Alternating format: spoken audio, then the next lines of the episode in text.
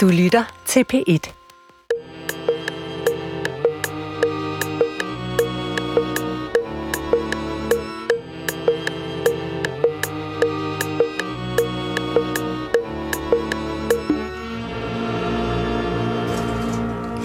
Goddag, mit navn er Peter Lund Madsen, og rigtig hjertelig velkommen til Hjernekassen på P1, som i dag igen er en efterkommelse af et lytterønske, og det er Esben Korsgaard Poulsen, advokat hos Bæk Brun, som skriver meget venligt, Kære Hjernekassen, så kommer det. Tak for et altid godt program.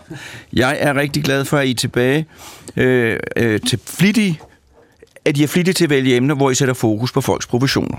Skadet af mit eget erhverv vil jeg foreslå, at I laver et program om at være advokat, hvad vi laver, og hvorfor advokatstanden er så vigtig for det danske demokrati. Bedste hilsner. Og det er ikke på grund af de venlige ord. Det er på grund af, at det er et rigtig godt emne, at vi har valgt at efterkomme ønsket. Vi har to eksperter i studiet. René Offersen, Andrew, Andrew Juler Dryden. Velkommen til lytterne. Velkommen til Hjernekassen på P1.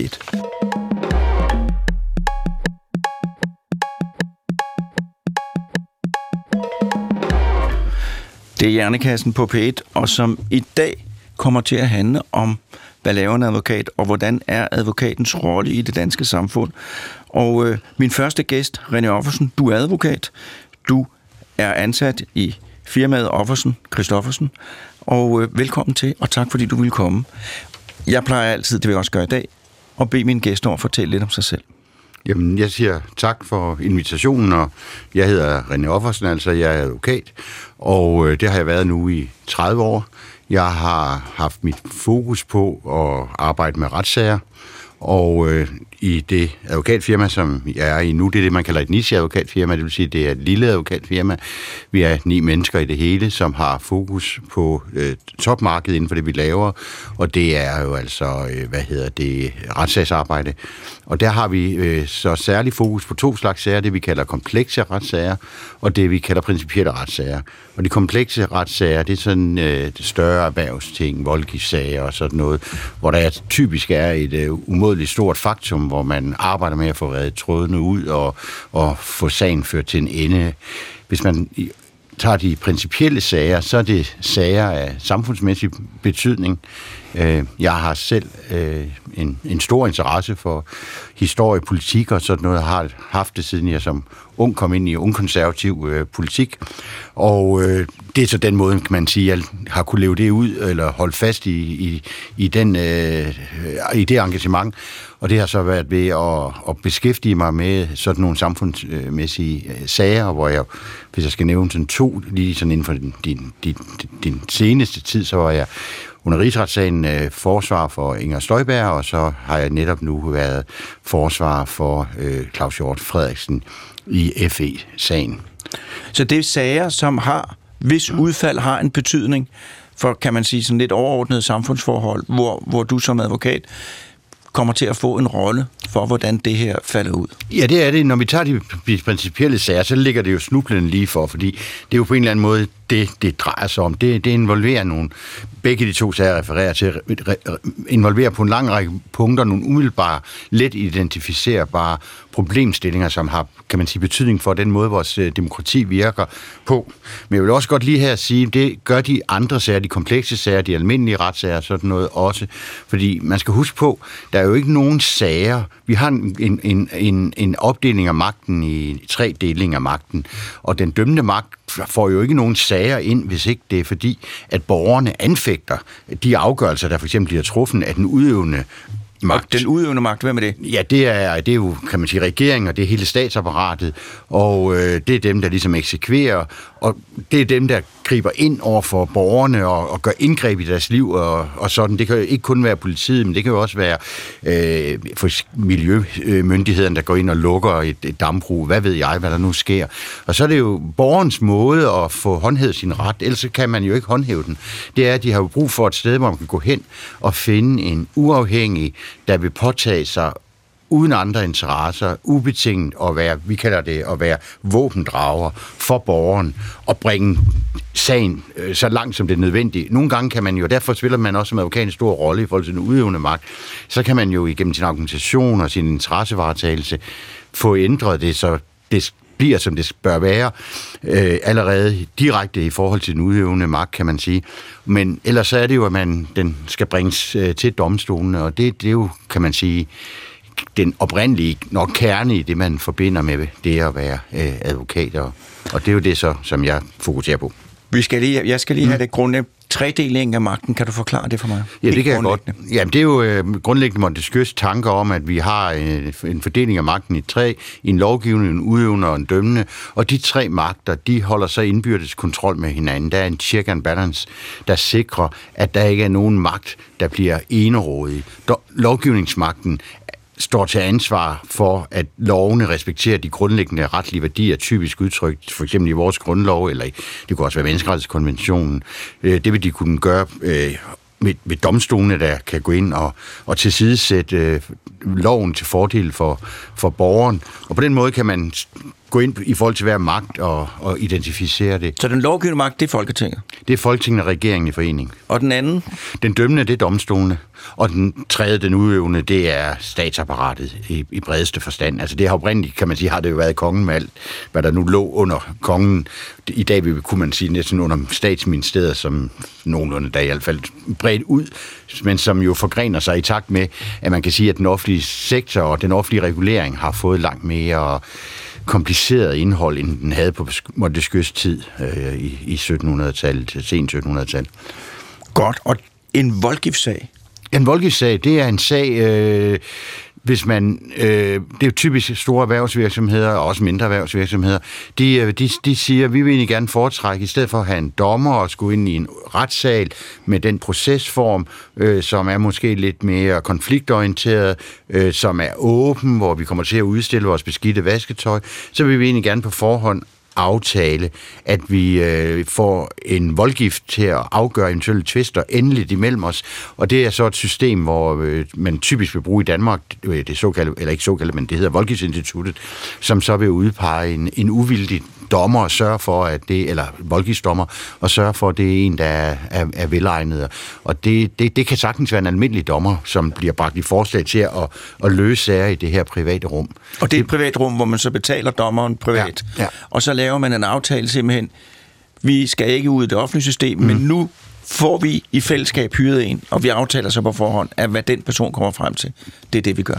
Ja, ja det, det, det er sådan, men det er også ganske reguleret, og det betyder også, at sådan en voldgiftskendelse, når den øh, er blevet til i overensstemmelse med de helt grundlæggende regler, der er, så kan den, øh, som det hedder, fuldbyrdes øh, gennemføres på samme måde som en almindelig dom for domstolene ved fodretten og sådan noget. Øhm, det, det er et, et, kan du sige, et privat supplement, men som også tjener nogle bredere interesser. Hvis vi lige, hvis jeg må det lige springe Jamen, til. Du må, du, det er et Jamen, det, det, det, fordi hvis vi får et internationalt aspekt ind i det her ja. øh, med erhvervslivet, så, øh, så fandt man ud af, kan man sige, eller det blev tydeligt efter Første Verdenskrig, at hvordan skulle man kunne forestille sig, at en tysk virksomhed øh, ville indgå en aftale med en fransk virksomhed, og så acceptere som øh, det tyske at få sine tvister afgjort ved en fransk domstol det var der nogen, der hurtigt fandt ud af, nogen man kalder fredens købmænd. Og de etablerede så et stort, det største globale voldgiftsinstitut, der er i dag stadigvæk noget, der hedder ICC, går i Paris. Øh, og der øh, får man det ud af det, at så kan man lige pludselig fjerne den barriere, der vil være for at have international samhandel. Fordi lige pludselig så kunne den øh, tyske øh, store erhvervsvirksomhed se, hov, jeg kan i stedet for, eller vi kan i stedet for få en voldgift, hvor vi får udpeget en, en, en neutral vi kan skrive i voldgiftsaftalen, det skal være en fra et, et, et tredje land. Så kommer der i stedet for en, øh, en belgisk dommer ind, eller hvem det nu måtte være, hvem eller der var dansk. eller en dansk. Og, øh, og, og så kan vi hver især pege på en sidedommer, så vores nationale øh, øh, interesser også ligesom er afspejlet i voldgiftsretten. Og det synes jeg er vigtigt også at forstå, at øh, på den måde øh, er, er, er kan sige, jure af konfliktløsning, det er altså, mm, det, det synes jeg virkelig, vi får helt for efter fortjeneste for altid.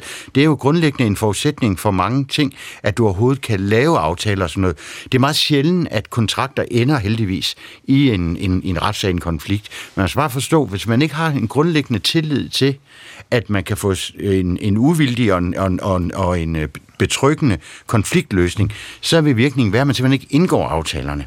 Og, og der, der spiller altså internationalt de her øh, voldgifter en meget stor rolle. Og det gør det jo også. Altså, det har der jo været andre gæster her i Jernkassen, der har fortalt om, hvor godt det er for Danmark, at vi er et samfund, hvor vi grundlæggende stoler på hinanden. Ja. Og det er jo også fordi, at der grundlæggende er en, det tror jeg, det er min fornemmelse, det kan du fortælle om, øh, en grundlæggende tro på retssystemet og på advokatstanden. Man kan godt sidde og brokke sig lidt, men grundlæggende, så har vi den her fornemmelse af, at det fungerer, og det kan vi stole på. Det, det, er, fuldstændig korrekt, det er fuldstændig korrekt, at den, den, den fornemmelse og opfattelse har vi, og det, det stiller heller ikke spørgsmålstegn ved, den er berettiget. Men jeg tror bare også, at den, øh, den selvforståelse, den tilgang til, at vores offentlige øh, myndigheder, det gør måske også, at vi må få en, over, en, en for, de får en for stærk rolle, en for stærk autoritet i de forhold til de konflikter, der rent faktisk opstår i forhold til borgerne. Når vi ser på øh, staten, så har den øh, i forhold altså over tid, den bliver ved med at blive mere og mere omfattende, den griber ind i vores øh, liv, i vores måde at udøve erhvervsvirksomhed, og alting på, hvordan vi har vores børn, og jeg ved ikke hvad. Og i de sager, hvor så borgeren siger, nu har jeg så over, nu, nu er der overskrevet grænserne, og der er en advokat, der bakker dem op, så må man bare konstatere, at i Danmark er det umådeligt vanskeligt at vinde over staten. Og det er selvfølgelig fordi, at, at staten er ukorrumperet. Der er ikke de her øh, åbenbare fejl og sådan noget. Men jeg tror også, at man må sige, at, at, at, at, at, at, at den talen op, som du selvfølgelig også præsterer, som også er rimelig nok, den gør også, at, at de på mange strækninger får det for let. Altså, vi, vi, vi, vi, vi luller os lidt i søvn med, at, ja, at det er simpelthen så fantastisk. Ja, det synes jeg, jeg synes, jeg, nu skal jeg lige formulere mig med så meget omtanke, som jeg lige kan mobilisere under noget, jeg ikke lige helt har forberedt på den her måde. Men hvis vi ligesom tager Claus Hjort Frederiksen-sagen her nu, og øh, FE-sagen, så kan vi konstatere, at i oktober måned, der blev, øh, hvad hedder det, øh, Rigsadvokaten i seks øh, tilfælde af højesteret, øh, sådan meget enkelt sagt, helt ned ad brættet, alt blev, blev vendt om til fordel for borgeren. Der må man også træde et skridt tilbage og sige, ja, altså, men i alle tilfældene, der havde byretten øh, uden videre givet anklagemyndigheden medhold. Og øh, landsretten var så lidt mere nuanceret. Der var nogle 2-1-afgørelser og sådan noget. Og jeg tror, man må sige, at altså, ja, hvis du spurgte de fleste af mine andre fagfælder, så er der nok ikke nogen af dem, der var overrasket over heller, ligesom jeg heller ikke selv var det, at hvis man skulle vinde den her sag, så, så de her ting, så skulle man nok regne med, at man skulle helt til højesteret, fordi staten, anklagemyndigheden osv., de bærer altså en, en de, de bærer rigtig meget ind i retslokalerne og andre steder, fordi vi har det store privilegie grundlæggende i det, i det helt store træk at leve i noget af det mest formentlig velfungerende demokratiske system. Men det ændrer ikke på, at der ikke er øh, alvorlige problemer, og det er jo nogle ting, der for de mennesker, der kommer i berøring med det, som er meget, meget voldsomt, og kommer til at blive definerende for deres måde at leve på bagefter. Der er ikke nogen mennesker, der kommer ind i en retssag, øh, som ikke bagefter vil, vil, vil bære det med sig, som noget, der, der kommer til at sidde i kroppen og forme deres, øh, deres tilgang. Jamen det kan man jo også høre på Claus Hjort Frederiksen, at, at det, det er voldsomt. Men det du siger, det er, at her er måske et eksempel, hvor den blev fanget i aller sidste øjeblik da den kom op i højesteret, er i hvert fald, hvor der har været en stor forskel på det, der blev sagt ved de lavere retsinstanser, og det, der blev sagt ved de højere. Det må man sige. Ja. Og, og det, er ikke så, altså det, det er ikke så overraskende i den forstand, at der er bare nogle sager, hvor man siger, det ved man, det er sådan en talemåde ved frokostbordet hos øh, advokater. Ikke? Altså, der er nogle sager, men den her sag, den skal man vinde i, det skal man til højesteret for, for at vinde. Og hvad dækker det over helt præcis? Jeg Jamen, det, det, det, dækker jo lidt over, at det, hvis vi skal gå lidt dybere i det, så dækker det også over, da man i, øh, har også høre også med, det er, da man øh, i sin tid 1849 lavede vores grundlov, så lød man det spørgsmål, om domstolene skulle kunne af, øh, efterprøve lovs grundlovsmæssighed, det lød man stod åben øh, forfatningsretligt. Og det gjorde man øh, på det tidspunkt, blandt andet fordi, at domstolene, vi jo, alle dommer vi jo være udpeget af kongen dengang, og de var stærkt reaktionære og så videre. Så det var ikke sådan noget, man var så meget inde på. Og det betød, at man havde en uafklarethed, om domstolen overhovedet havde den rolle i Danmark. Og første gang, det, det, det ligesom bliver tiltaget af det, det har man så nok, det er i 20'erne. Men igen, øh, så her begynder der at ske nogle mere politiske ting, fordi Socialdemokratiet begynder at få et stor øh, indflydelse op igennem 20'erne, 30'erne, eller de får magten og øh, har jo nogle socialistiske pro- programerklæringer, og de vil jo ikke risikere at se, at nu vinder de et, øh, et folkestyre, og så sidder der bagefter en højesteret og siger, at det der, det er ekspropriation, det er et indgreb i den private ejendomsret, den her form for regulering og sådan noget. Så de er sådan set ikke særlig interesserede i at få den her øh, klare øh, ret for domstolen til at prøve det. Det betyder for eksempel, eller ikke for eksempel, men som det sidste i 1953, der er det for varmt et emne, så det lader man ligge. Og det gør, at første gang, at vi i Danmark får en situation, hvor øh, højesteret til sidesætter, domstolen til sidesætter en lov som grundlovsmæssighed, det er jo i, i, i, i, i Tvindsagen i, i 90'erne. Og det er jo sådan set tankevækkende. Er det virkelig rigtigt, at det er første gang i 140 år, hvor, hvor, hvor, hvor, hvor, hvor Folketinget overgik de grænser, der var. Altså, altså vi bringer nogle ting med, hvor vi, hvor vi har og det kan man også sagtens øh, i en lidt længere udredning komme med mange gode grunde for os, men vi har nogle altså, hvad kan man sige, øh, lovgivningsmagten og den udøvende magt, de bærer altså et, et, et eller andet, jeg vil ikke kalde det en formodningsregel med sig, det tror jeg, der var andre, der kunne finde på mig, eller hvis advokater sad i et lukket, en lukket aften og, og, og, og talte om den her slags ting, så kunne man godt ligesom nå hen til, at det er tæt ved, at man har sådan en formodning, for man føler, når man starter ved domstolen og med, står der med borgerne, jamen så, jamen så kan vi jo alle sammen se, det er jo et nævn med herr landsdommer, hvem ved jeg, der har været for bordende. Og, og det er jo også rigtigt nok alt sammen, at det, der, det, er, det er godt og pænt. Men der er jo en grund til, at man er der. Og man er, man er, det er meget svært at få medhånd. Det er, det er op ad bakke. Og derfor så skal det er jo så... Det er jo både fordi, at der er relativt sjældent noget, der er galt, så der har ikke været brug for det store opgør. Men det er altså også en risiko, fordi at vi bliver lullet ind i... i og der kommer nogen, jeg kan huske, der var en dansk fotomodel, der blev dømt for noget skatte. Øh, skatte hun, hun var ikke nok til, til stede i landet og så viste det sig... Ja, og det, det, er, det er lidt det ærgerlige med retssikkerhed, det er, at der er så få øh, hvad hedder det, fotomodeller, der har brug for det, fordi hun har jo fået simpelthen så utrolig meget opmærksomhed. Og problemet med retssikkerhed, det er jo, at det stort set næsten altid er det modsatte end fotomodeller. Det er faktisk nogen, vi typisk ikke bryder særlig meget om.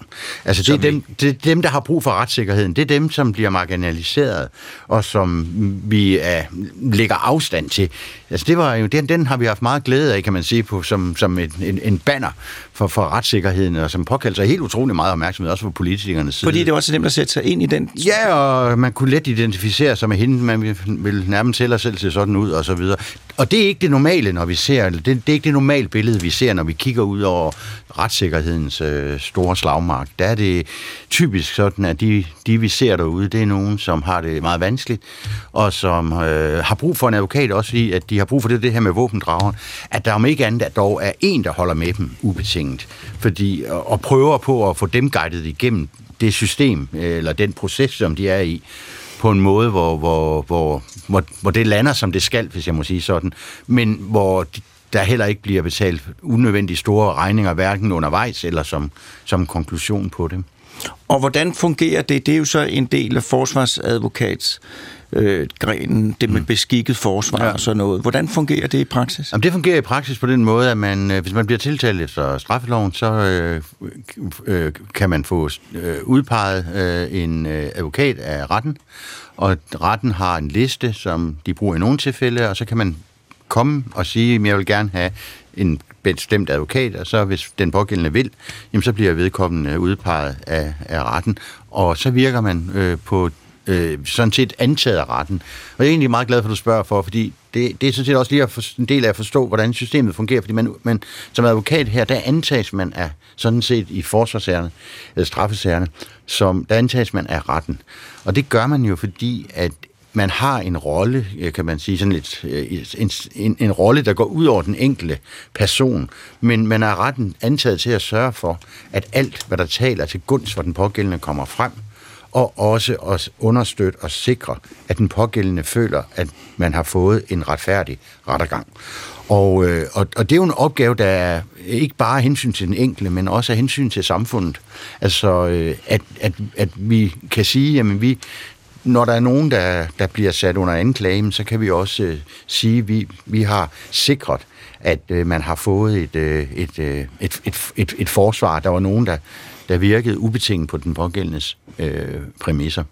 Og så og skal jeg lige sige måske her, at så, hvis man bliver dømt, så får man så også som led i det pålagt nogle omkostninger, som retten fastsætter i lys af, hvad, hvad man har betalt for advokaten. Så det er ikke, det er ikke en, en Det er gratis. ikke gratis. Nej, men så vil man så sige nok, statistisk er der en stor del af det, når vi gør det op sådan samlet set, der er der nok en ret stor del af det klientel, som ikke er i stand til at betale bagefter. Det er sådan en anden problem. Så det, og det er jo så en anden problem, som ja, vi ja. skal til. Øh, så, men altså, så, så det du siger, nu har vi jo, øh, at, at øh, som forsvarsadvokat er man en, eller en, en advokat, der påtager sig, at der er man en vigtig del af, af tredelingen af magten. Det er man helt ubetinget. Ja. Og det var noget, men det så man sådan set, i, da Østblokken faldt sammen. Noget af det der, der havde ikke været advokat over. Og øh, det blev sådan meget tydeligt, og nu øh, er det blevet stor erhverv. Fordi man kunne godt sige, at, at, at man, man kunne træde op imod staten i princippet, men hvordan skulle man gøre det? Hvis man ikke havde, hvis der ikke var et erhverv, man kunne gå til, man havde ikke liberale erhverv. Hvordan, hvordan skulle man så? Hvordan skulle en, en, en borger, som øh, måske er en dygtig, hvad ved jeg, øh, læge eller et eller andet, der kan sådan noget med tarm og sådan noget, hvordan skulle man så, øh, hvad hedder det, jamen, hvordan skulle man så øh, gå ind i en byråkratisk diskussion eller en øh, skriftveksling med det og, og, og vinde sin ret? Altså, det, det, det, det, altså, det, det er ikke nogen øh, tvivl om, at øh, advokaten i, i, har en meget, meget væsentlig rolle som, øh, som bindeled imellem borger og virksomhed, og udøvende magt og dømmende magt. Du lytter til Hjernekassen på P1 med Peter Lund Madsen. Som i dag handler om advokatgærningen, og min første gæst, René Offersen, vi har jo talt om, hvor vigtig advokaten er i den demokratiske proces.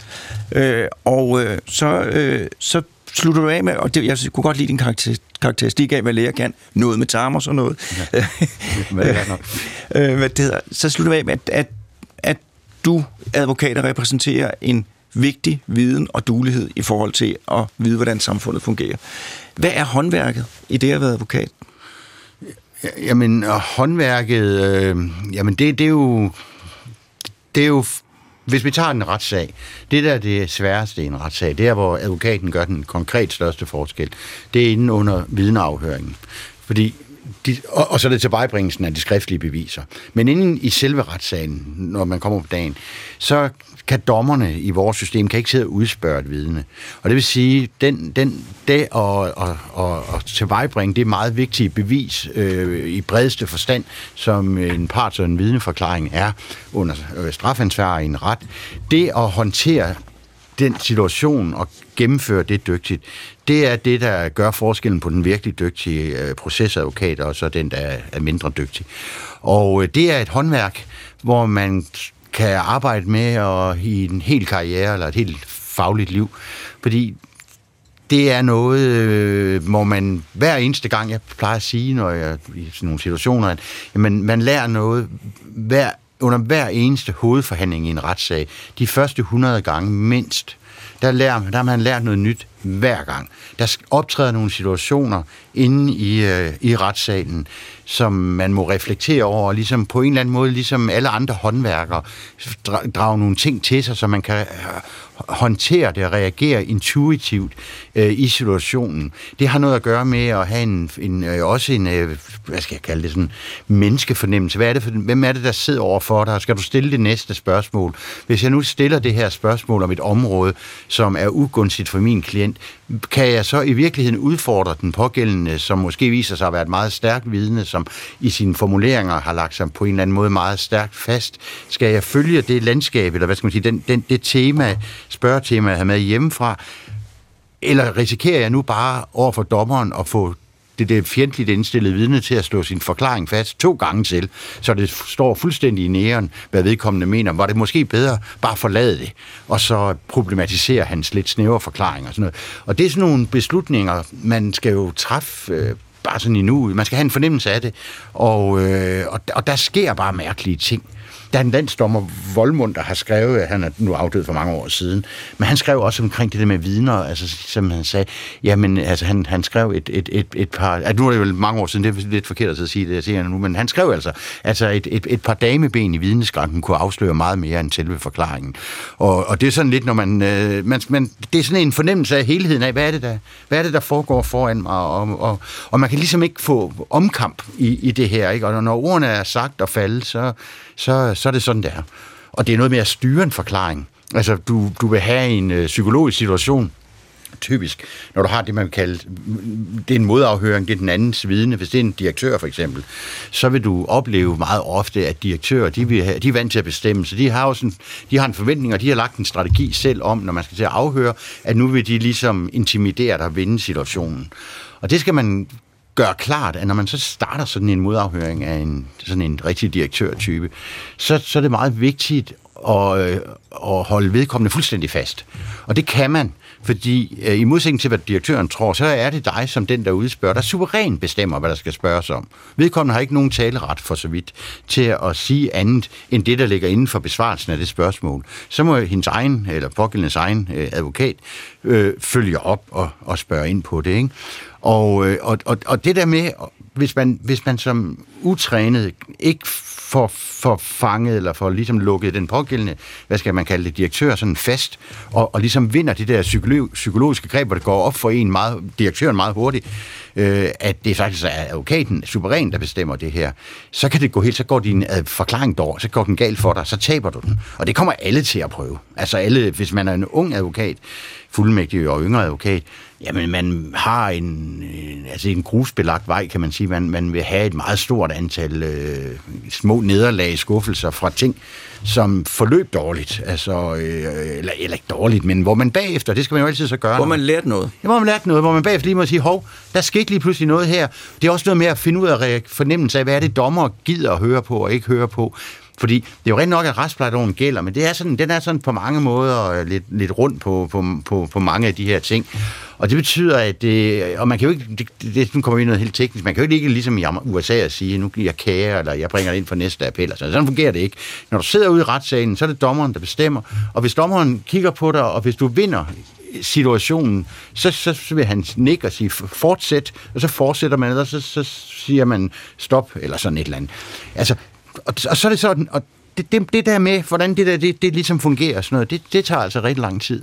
Det lyder lidt som at lære at tale med patienter øh, i skadestuen under ophedet. Ja, det skal jeg ikke udelukke. Ja, altså. men, det er, men det er den der intuitive, men, men erfaringsbaseret intuition. Ja. Og sådan, altså nogle gange så, hvis der har været, jo, hvis der har været på, på en lukket psykiatrisk afdeling, hvis patienterne bliver meget voldsomme, mm. så kan det være fuldstændig intuitivt, det der skal gøres af plejepersonale og læge, mm. for at få tingene til at fungere. Og der er nogle gange, jeg har set øh, ældre psykiatriske sygeplejersker, der med, med fuldstændig overlegenhed kunne styre det der. Og, og der er det jo vigtigt, at altså den der evne til at handle intuitivt i de der situationer, mm.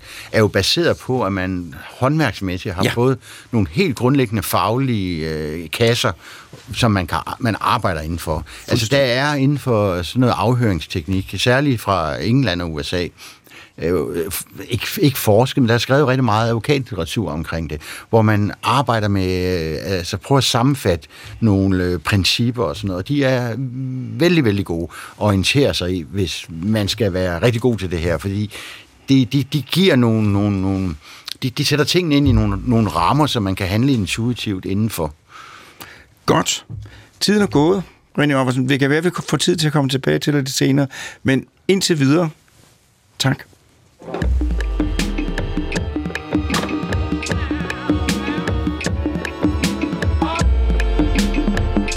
Du lytter til Hjernekassen på P1 med Peter Lund Madsen.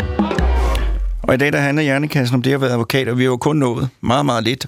Og halvdelen af tiden er gået. Min næste gæst, det er Andrew Euler Crichton, generalsekretær i Advokatsamfundet. Du er også advokat. Det er rigtigt. Tak fordi du vil komme. Vil du også lige fortælle lidt om dig selv? Det var så. Tak fordi jeg må komme. Ja, jeg er generalsekretær i det, der hedder Advokatsamfundet, og hvis man skal bygge en bro til det, René talte tidligere omkring det her med, med, hvad er det, vi er vokset ud af, så kan man, for at forstå, hvad advokatsamfundet er, så er det måske meget godt at spole tiden helt tilbage til, til 1849, hvor vi i virkeligheden der øh, beslutter os for at gå fra en enevældig konge til at få et demokrati og få en, en det, man kalder en retsstat, eller lidt populært sagt på engelsk, rule of law. Og der går man altså fra rule of one man, altså kongen, til det nu er, er Folketinget gennem loven, der skal regere landet. Og der beslutter man sig også for, at man skal have det her uafhængige domstolssystem, som skal være garant for selvfølgelig, at man kan få prøvet sin sag som borger, både mod myndigheder, men også borgere imellem og i, i strafferetsplejen også. Og for at beskrive, hvor svært det er at finde ud af, hvordan det skal etableres, så går der faktisk 70 år, altså fra 1849 til 1919, før man får retsplejeloven, fordi der er så mange indbyggede magtkampe i, hvor meget skal man afgive af magt for at komme hen til en retsplejelov. i retsplejeloven, da man så kommer frem til den, beslutter man sig for, for at sikre uafhængige domstole og uafhængige retssager, bliver man selvfølgelig også nødt til at have en helt uafhængig advokatstand. Og det er faktisk der, man så må sige, advokatstanden ligesom bliver født ind i den, i den moderne retspleje. Og det er det, som man etablerer gennem advokatsamfundet. Og det er i virkeligheden et udtryk for, at hvis ikke man har helt uafhængige advokater, så kan det være lidt illusorisk med de helt uafhængige domstole, for som René siger, så er det jo advokaten, der, der fører sagen på vegne af klienten. Man har det, man kalder våbendragerprincippet, altså at man kun arbejder for én klients interesser i forhold til, til den omkringliggende verden. Med den, den rolle, så følger der selvfølgelig også et stort ansvar, og derfor bliver man klar over, at man bliver nødt til på en eller anden måde at sikre en, en styring eller en regulering af advokater i den rolle. Det kunne man ikke ligge i centraladministrationen, for så begyndte man ligesom at blande koldt og varmt vand igen. Og derfor etablerede man simpelthen advokatsamfundet som en enhed, som skulle både kontrollere, men i virkeligheden også øh, støtte og uddanne advokater.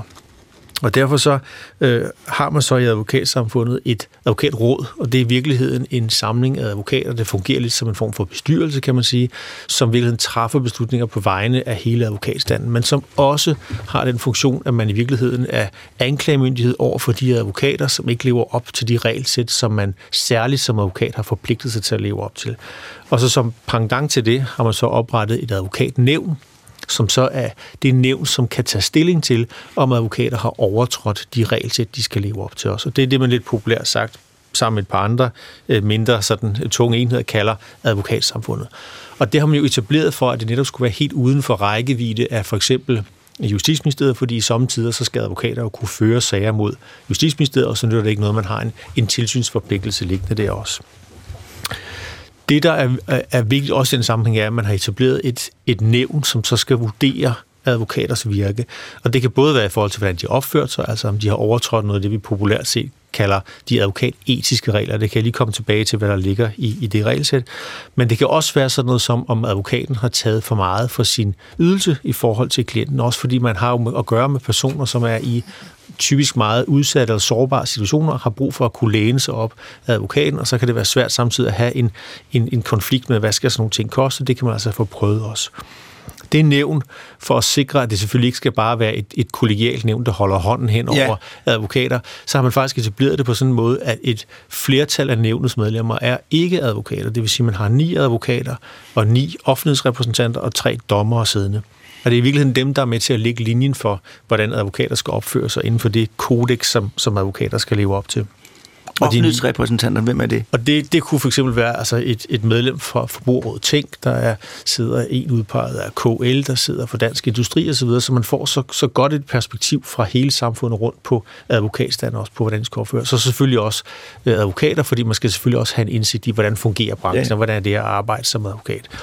Og det er i virkeligheden det nævn, som er med til at lægge linjen for, hvordan man skal opføre sig som advokat. Det er tit en misforståelse ude i samfundet, at man tror, at det vi kalder de advokatetiske regler, som er det her helt særlige regelsæt, advokater skal leve op til, er noget, som sådan i pendant til Folketinget er blevet besluttet af advokatrådet. Det er faktisk nævnets praksis, som man gennem 100 år sådan når man har kunne se, at her er tendens til en regel, så skriver man den ned, og så kalder vi det så en advokatetisk regel. Så det er i virkeligheden nævnet, der ligger linjen for, hvordan advokater skal opføre sig. Så det er altså ikke advokater, der selv får lov til at sidde helt og, og definere, hvordan man, man vil opføre sig som advokat. Der er faktisk et ret, ret fin kontrolmekanisme. Lidt tilbage til det her med checks and balances, at man, at man hele tiden har nogen, som, som kan udfordre ens, øh, ens øh, retsstilling. Og, og det er det, som, som man så har etableret, som kaldes advokatsamfundet. Og øh, for at drive advokatsamfundet, som så både er den her tilsynsmyndighed, men også en, en institution, som skal varetage advokaters interesser i forhold til sådan noget som uafhængighed, der har man så ansat en, en organisation, og det er den, jeg sidder i spidsen for som, som generalsekretær i advokatsamfundet. Og hvem finansierer den organisation? Det følger faktisk med i forhold til den her uafhængighed, at man har, har pålagt alle advokater hvis man vil være advokat, så er man obligatorisk en del af advokatsamfundet, og det er advokaterne selv, der finansierer advokatsamfundet. Både driften af tilsynet, men i driften af nævnet, netop for, at man ikke, vi har lige haft en drøftelse her på, øh, på det sidste års tid i hvert fald, på finansiering af domstolene omkring ventetider videre, hvor de jo underlagt det politiske velvilje, om at så må sige, hvad den skal have af finansiering. Der er advokatnævnet og advokatsamfundet endnu mere uafhængigt i det, at det faktisk er advokaterne selv, der finansierer. Det vil sige, at man kan heller ikke fra politisk hold tro med, at man ikke kommer med på finansloven, eller man får reduceret en bevilling eller noget andet. Man er simpelthen helt uafhængig af, af øh, centraladministrationen. Lidt populært sagt, så plejer jeg at sige, at advokatsamfundet er sådan set mig bekendt det eneste positive parallelsamfund etableret i Danmark. Og det er simpelthen fordi, det er helt bevidst, at man vil sikre, at der ikke kan være en indflydelse, som på nogen måde kan påvirke den uafhængighed, som, som advokaterne skal have, i forhold til, at man jo helt grundlæggende set udspringer af den der magtens tredeling, og jo følger domstolenes spor, kan man sige det, i forhold til at sikre den uvildige øh, prøvelse ved, ved domstolene. Så I er ægte uafhængig af statsfinanser øh, og, og, og alle mulige ting. Nu stiller jeg et spørgsmål, som jeg selv burde kunne besvare, men er, hvad, er der noget lignende i, i læge i lægeerhvervet? Øh, mig bekendt har læger jo også forskellige etiske komitéer. Jeg skal faktisk ikke kunne sige, om de har noget, der er, der er fuldstændig mærkeligt. Jeg ved det faktisk ikke præcist, om de har en, en tilsynsforpligtelse. Man kan sige, at lægeværvet adskiller sig jo på nogle måder på mange måder. Ja, på mange måder, udover det med det, med det tarmen og så videre. men, men, men forskellen på advokatstanden, og derfor er der ikke noget, der ligner advokatstanden ret meget, er jo, at advokatstanden tager altid udgangspunkt i personens interesser mod samfundet. Hvorimod for eksempel revisorstanden og, så dels også lægestanden har jo selvfølgelig noget i forhold til at skulle varetage patientens interesser. Man jo arbejder for, for staten ja, ja, vi har på, på en tættere måde også. Og hvis man kigger på sådan noget som revisionsbranchen, så er det jo det diametralt modsatte hensyn netop at gå ind i virksomheder og undersøge, hvordan økonomien ser ud, og så gå tilbage og rapportere tilbage til, til, til det omkringliggende samfund. Godt, det forstår jeg læger har jo slet ikke den, øh, på den måde samfundsbærende. Vi skal jo bare være med til at få det hele til at, til at fungere. Øh, hvad kendetegner en god advokat? Kan du sige noget om det? Jamen, jeg synes, en, en god advokat, det, der er flere ting. Og det er selvfølgelig først og fremmest, at man står på et tungt fagligt fundament. For at kunne blive advokat, så skal man både have en, en juridisk kandidateksamen, og så skal man faktisk efterfølgende også gennemføre et, et treårs forløb, hvor man både har en, en form for sådan en mesterlærer, hvor man har en, det der hedder en principal, altså en ældre advokat, som sørger for, at man bliver uddannet som advokat øh, og, og lære at håndtere juraen i den virkelige verden. Og så er der også en teoretisk uddannelse, hvor man skal simpelthen løftes op på de elementer, som man skal kunne som advokat herunder, behandle retssager osv. Så, videre. så, så allerede sådan det høje faglige niveau af, af grundtesen, og så selvfølgelig også det, at man, at man lever op til de advokatiske regler, og i særdeleshed nogle af de der kerneting, som sådan noget med, øh, at man varetager sin klients interesser på, på, på betryggende vis, og at man, man fremmer, om så må sige, sagerne, som man skal i forhold til, men altså, at man tager udgangspunkt i, i klientens behov. Det er, det er nogle af de grundlæggende elementer for en god advokat. Og så er der noget med, at I har skærpet tilsynet i den, i, i den her for nylig. Hvorfor og hvordan? Der, der, altså advokaterne har jo fået, øh, kan man sige, det privilegie at, at styre sig selv, og det, med det følger jo også et stort ansvar, derfor så sidder det advokatråd, som jo er øverste instans, også hele tiden at vurdere, synes man, man har et, et tilfredsstillende tilsynstryk i forhold til de ting, vi skal undersøge ved, ved advokater. Og der har man vurderet i hvert fald, at hen over de sidste 3-4 år har man haft et ønske om at skærpe tilsynet, specielt på sådan noget som hvidvask. Altså, vi er ude og kontrollere også, at, at øh, advokater ikke bidrager til at, at lave hvidvask, og det er noget af det, man i hvert fald samfundsmæssigt, ligesom i alle mulige andre sammenhænge i samfundet, synes er, er noget, som man bør sætte endnu tungere ind overfor. Så det er en af de elementer, man har valgt at skærpe tilsynet mod. At advokater simpelthen ikke stiller deres ekspertise til rådighed i relation til at hjælpe folk med at gennemføre Lige præcis, ting. og lever op til de, de lovkrav, der er i forhold til, hvad skal, man, hvad skal man som advokat gennemgå for at sikre, at man heller ikke måske bliver bliver øh, brugt i forhold til hvidvask, øh, i forhold til, til kriminelle, øh, organiserede kriminelle, der, der kan bruge advokatydelser til, til at hvidvaske penge. Ikke? Så er der jo alle mulige bandesager, øh, og som øh, samfundsborger, der, så kan jeg jo sidde og se, at straffene er forøget ganske, ganske, ganske alvorligt, og at der kan komme nogle meget, meget lange straffe ud, noget, hvor man bliver noget overrasket nogle gange. Hvad er jeres rolle i forhold til det, og hvad, hvad gør I i forhold til det? Altså, det, det vil jo typisk være, kan man sige, den, den, eller det, det er sådan specielle segment af advokater, hvor vi typisk er inde og være forsvarsadvokater i forhold til at varetage klientens rolle i forhold til en straffeproces, og det er jo at sikre, at man får en, om man så må sige, færre behandling. Øh, man kan sige, selve straflængde, det er typisk ikke noget, advokatsamfundet har en holdning til sådan politisk. Det er jo meget politisk valg, hvor lang en straf skal man have for at begå en, en, en eller anden ting. Men, men det vi kan have en holdning til, det er, at det skal i hvert fald være retssikkerhedsmæssigt forsvarligt, hvordan man, om man så må sige, så bliver behandlet, når straffen skal udmåles, og hvad er det for nogle principper, der ligger bag straffen også. Så, så meget af strafskærpelsen ligger jo på det politiske bord. Ja. Det er jo dem, der fastlægger, om man så må sige, hvad det er for nogle regler, vi skal varetage klientens interesser for i, i domstolssystemet. Øhm. René Offersen vil gerne sige noget. Jamen, det var bare lige en tofinger, jeg måtte omkring det med, med straflængde. Det, det er et øh, fænomen, lige meget hvor man er i verden så vil befolkningen altid mene, at man strammer for øh, lidt. Ja. Der vil altid blive efterspurgt. Det viser alle undersøgelser, lige meget hvor højt de er i forvejen. Så, så skal så de have lidt mere. Ja, men det er en opfattelse af det, og derfor, derfor prøver vi at sondre mellem øh, en, en retsfølelse og en oplyst retsfølelse. Fordi samtidig har man faktisk også den erfaring, at, øh, og hvor man på videnskabelig grundlag har gennemført undersøgelser, hvor man øh, spørger øh, giver oplysninger om konkrete sager osv. Og, og der er almindelige mennesker, der ligger de så faktisk lavere end det, der er øh, den aktuelle straf. Øh, altså når man står i den konkrete... Ja, når man får, eller ja. også, hvis man på et teoretisk grundlag får oplyst det. Og det samme igen, øh, vi ved det jo fra, fra domsmænd, hvis du spørger dommer og sådan noget, så er det typisk, øh, eller ikke sådan, når man spørger dommer, så vil de være, have den opfattelse, at øh, domsmændene er øh, mere tilbageholdende med at straffe, end, end, end, end de er. Så der er, en, der er en meget stor forskel mellem den oplyste retsfølelse og så den her retsfølelse, som politikerne de drives af. Ja, som også er borget af vrede og frustration mange gange.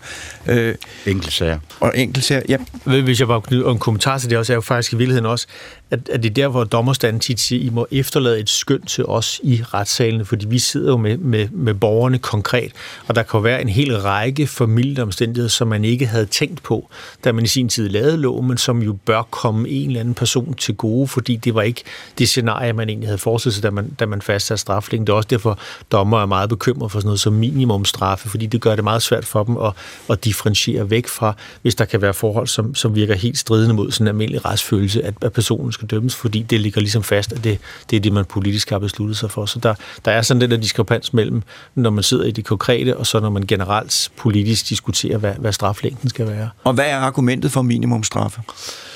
Det er jo typisk, fordi nogle politikere har kigget på nogle sager og vurderet, at, at de synes ikke, at den pågældende person bliver straffet hårdt nok for et eller andet vedkommende har gjort, og så har man måske samtidig mistet lidt nogle nuancer for en retssal, øh, hvor man har forskellige elementer, som, som øh, prøver, eller som elementer, som i hvert fald sådan, øh, måske sætter sagen i et lidt andet lys. Et meget sjovt eksempel er, at vi har på folkemødet faktisk hver år, laver vi det, vi kalder Folkedomstolen, hvor vi tager en aktuel sag, og så faktisk genopfører den som et, et skue skuespil, og så har vi typisk retsudvalget medlemmerne inden som jury, og så skal de prøve at vurdere, hvordan det så skal ende, og så får de så at vide, hvordan det endte i, i den rigtige retssag. Og det, der er meget sjovt der, det er i virkeligheden, at, at man får, får diskuteret nogle af de nuancer, som man nok ikke sådan måske altid får behandlet politisk i samme grad, som når man sidder i de konkrete. Så der er altså en vis forskel på at stå principielt og sige noget, og så gå ned konkret og sidde også i, i sagen.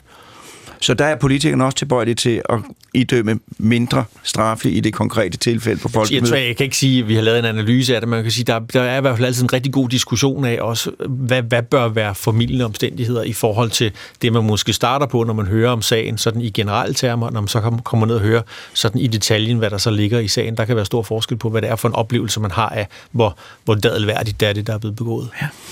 Har, I, har du nogle konkrete eksempler på, øh, som kan illustrere jeres arbejde? Øh, altså, vi, har, vi, vi, vi arbejder jo lidt i forskellige spor. Altså, det ene spor, det er det her med, at vi, vi fører tilsyn med advokater, og så, så rejser vi sager over for advokater, som ikke lever op til de advokatiske regler. Og det vil jo typisk være noget med, at altså, alle advokater er underlagt til tilsynsforpligtelsen. Det vil sige, at man bliver, man bliver udtaget med, med en eller anden frekvens, og så skal man så, øh, om man så må sige, øh, stille de oplysninger til rådighed for tilsynet, så man kan vurdere, om man lever op til, til, til, øh, til den forpligtelse, der er. Så har vi også hele uddannelseselementet også, altså, hvor vi uddanner både fuldmægtige, men også efterfølgende skal sikre, at advokater bibeholder et højt vidensniveau og efteruddanner sig. Og så er der den sidste ting, og det, det er måske ikke så konkret, men jeg kan godt blive lidt konkret der alligevel.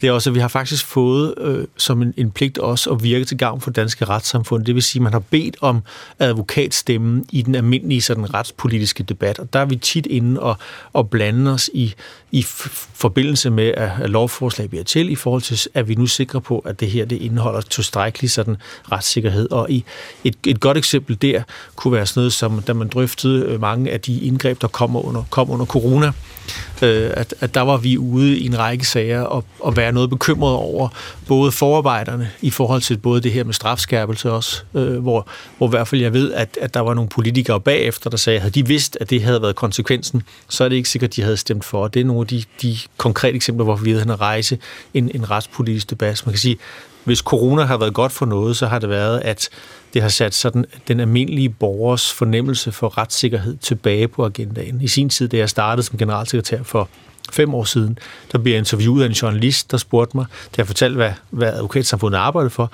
om ikke det var på tide, vi skulle finde på noget nyt end det der retssikkerhed, om det ikke var lidt gammeldags. Og det kan man sige, det svarer altid at spørge en politiker, om de ikke skulle finde på noget nyt i stedet for demokrati, fordi det er alle gamle. Altså, det er jo bare en af de grundlæggende og bærende instanser, men hvis man lever i et samfund, som har en høj retssikkerhed, som vi har i Danmark, så er det jo ikke noget, man til daglig tænker over. Det er ligesom varme radiatoren, man opdager det først, når den ikke er der. Og det var noget af det, i hvert fald, som blev gjorde over nogle af de indgreb, som jo kom under corona, at man følte, man fik begrænset sine muligheder for at være borger i samfundet. Jeg kan huske, dengang jeg øh, boede i USA, så øh, når jeg kom hjem på, på, på ferie, så havde jeg den der fornemmelse af, at nu var jeg, nu var jeg i sikkert land. Fordi at man, altså USA er jo også et retssamfund, men der var jo hele tiden alligevel den der fornemmelse af, at man godt kunne ende et meget, meget slemt sted, uden egentlig rigtigt at kunne gøre for det. Ikke? Og den, den øh, har vi jo så lullet os ind i her i Danmark, øh, og blev revet ud af øh, under corona, hvor man så, at det kan alligevel nogle gange gå rigtig hurtigt og flytte sig et sted hen, hvor man måske ikke ønsket, hvad hvis man havde tænkt sig om. Og det, det er også vigtigt at sige, at retssikkerhed er et balancepunkt. Man kan ikke gå ind og slå op i et, en datasamling og sige, hvornår har vi retssikkerhed, og hvornår har vi ikke retssikkerhed. Det handler jo altid om man man sige, statens interesse over for borgerens frihedsrettigheder, og, og hvor skal man ligesom lægge øh, grænsen for det der. Og derfor er det også vigtigt, at vi kontinuerligt altid debatterer, hvad, hvor synes vi det punkt skal ligge. Og der kan jo være modstridende interesser, og du kan jo, der kan jo se det på sådan noget som, som øh, terrorfinansiering for eksempel. Der synes vi, det er enormt vigtigt, at man går rigtig langt for at, at sikre, at der ikke kan gå middel til terrorfinansiering, hvor man måske er villig til så at give en lille smule køb på nogle af de frihedsrettigheder, som man måske i andre sammenhæng holder mere fast i. Så det er jo sådan et balancepunkt hele tiden, man skal finde politisk for, hvad er det for en retsstat, vi vil have. Men, men grundlæggende set, så er Danmark jo sådan en, en velpolstret retsstat, også, og de målinger, der kommer internationalt, der ligger vi også rigtig pænt typisk i toppen. Så, så kan man sige, grundlæggende set kan man sige, at vi har en stærk retsstat, men det afholder os jo ikke fra hele tiden at skulle debattere, er der steder, hvor vi kan blive bedre, og er steder, hvor vi kan skrue på den for at få en bedre retsstat. Noget af det, vi har haft rigtig meget drøftet gennem sidste år tid, har været sådan noget som ventetider ved domstolene, som på et tidspunkt kunne gå hen og erodere retsstaten, at man netop ikke kan få en afgørelse ved en domstol. Og det har man så også nu politisk øh, lagt op til at tage livtag med og, og kan man sige, øge finansieringen ret betydeligt for domstolene, så man fastholder et, et effektivt domstolssystem også. Har I været involveret i FE-sagen? sagen med Forsvarets efterretning? Altså, vi har, vi har jo som advokatråd jo øh, været involveret derhen, at vi jo er sat i verden også for at beskytte advokaters arbejdsvilkår. Og øh, der har ikke været nogen tvivl om, at, at øh, vi har også, og det har advokatrådet også været ude i forskellige medier at sige, at der har været en bekymring for de vilkår, man blev underlagt som, som forsvarsadvokat i, i de, de sager, og, og hvor, hvor langt man, man skulle gå i forhold til, hvad man forpligtede sig til som, som forsvarsadvokat. Ja, det var sådan noget med, at man skulle hemmeligholde ting og ikke måtte fortælle. Det har været noget omkring det her med sikkerhedscirkulære og så videre. Nogle af de, så, så, så rammevilkårene for sagerne har vi, har vi været, øh, været involveret i også. Men, men ellers har vi ikke som sådan været involveret i sagerne. Det vil vi typisk heller ikke være. Det er jo konkrete sager, som kører ved, ved en helt uafhængig advokat. Og så her til sidst til jer begge to. Øh, hvad, er, hvad, er, hvad er den største risiko mod retssikkerheden i Danmark? Eller nogen?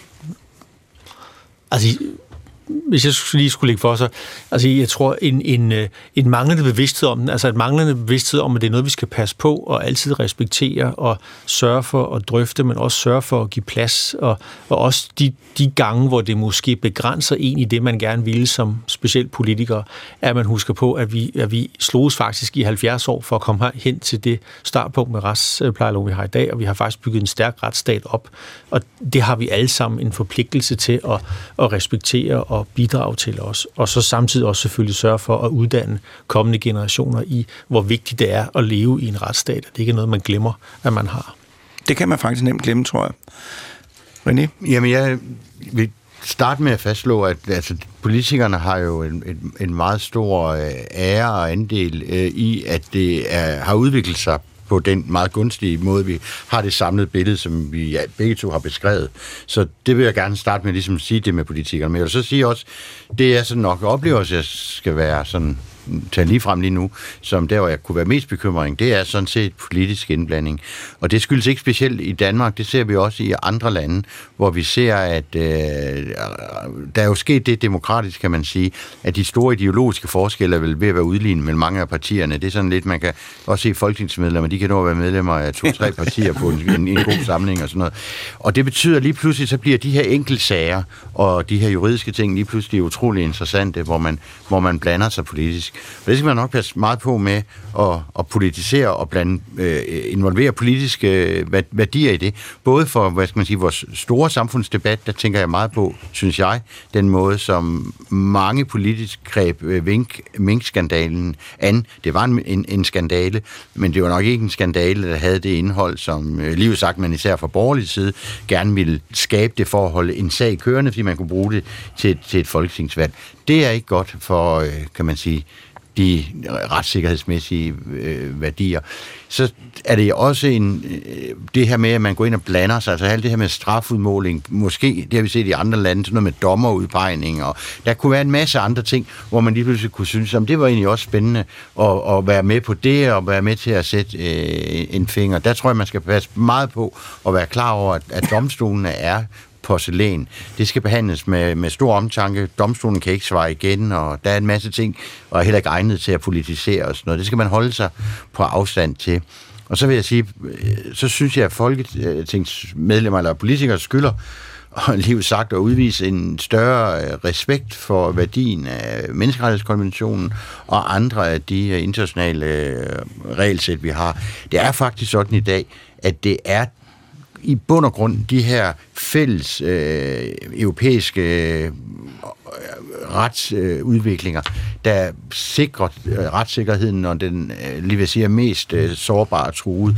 Altså hvis vi tager i FE-sagen, for at tage den, som, hvor vi nu kan se, hvor den er endt, jamen, stort set alt det, som højesteret har været inde over, der har der Øh, enten direkte i præmisserne for højesteret eller bagved, der har der været øh, menneskerettighedspraksis, fordi, og det har igen noget at gøre med, at vi er et så velfungerende samfund, som vi er, vi har faktisk brug for, at når der lige pludselig står nogle enkelte, som virkelig bliver udsat i forhold til staten, at så kan de påberåbe sig en praksis, der er skabt med input fra hele Europa. Det gør, at dommerne lige pludselig har det fundament, at højesteret kan sige til lov eller til, til regeringen, til anklagemyndigheden i så højprofileret en sag, som nu er FE-sagen mod en oppositionspolitiker og en spionchef, der kan de sige, men vi har tilstrækkeligt juridisk fundament, vi, vi kan se, der er en, en fast praksis. Den finder vi ikke i de danske domstole, fordi vi er ikke vant til at håndtere øh, sager den her art med de her værdier involveret. Men det kan vi se, det kan man andre steder, det har man erfaringer med andre steder i Europa, der er, er praksis her,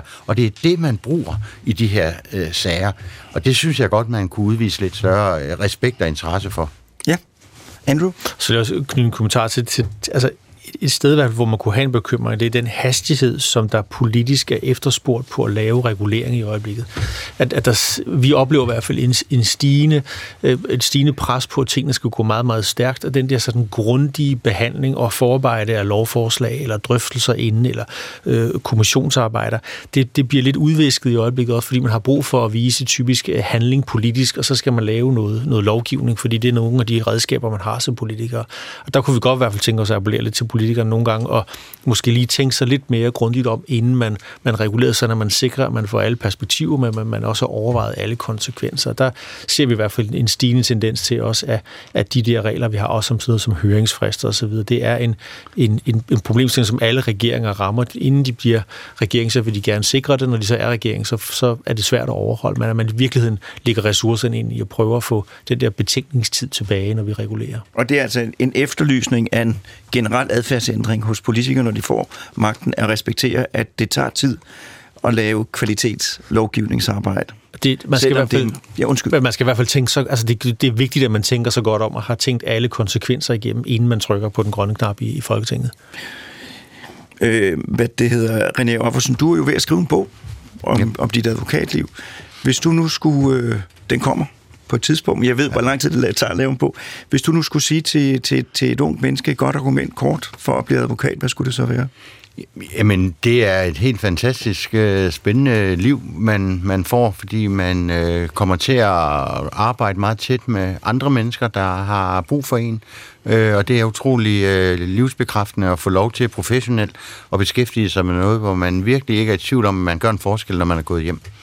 Hvad siger du, Andrew? I, I forhold til hvad? Et godt øh, argument for at blive advokat. Altså, det, altså jeg vil sige, en, en ting, jeg tit hører, det er den der lysten til at gøre en forskel for andre. Altså det der med, vi ser det også i de amerikanske courtroom dramas, der er ikke noget bedre, end når den lille mand øh, ser helt uden chancer, pludselig møder den rette advokat, og så bliver man løftet op og får, får sin, sin retssikkerhed bekræftet. Også den, den øh, kan man sige, følelse i hvert fald, det er noget af det, som, som mange advokater beskriver som noget af det, der driver dem i, i deres arbejde. Så man har virkelig fornemmelsen af, en gang imellem, mellem, at man har gjort en, for, en forskel. Altså, det vil jeg gøre indsigelse, ikke en gang imellem. Det er vidderligt meget sjældent, hvor man pakker ned hjem på kontoret og går hjem, og så tænker, at det ikke havde betydet noget, man har været der i dag. Altså, men det behøver ikke at være i en FE-sag. Det kan være, hvem ved jeg, som har, øh, hvor man har gjort en forskel, hvor man har hjulpet til, at nogen har fået løftet en byrde af, eller kommet videre på en, på en god måde og så sørge jo for, at samfundslivet er, er sundt og intakt. Så sundt og muligt som, og intakt som muligt. Lige præcis. Tiden er gået. Tusind tak til jer begge to, fordi I kom, og vi nåede jo hverken helt eller halvt rundt om emnet, men det var jo kun fordi, at der er så meget stof. Øh, jeg vil også sige tak til Morten Krøholt, ledende chefproducer, og så vil jeg sige tak til lytterne, og forhåbentlig, hvis alt går vel, sige på genhør med nu.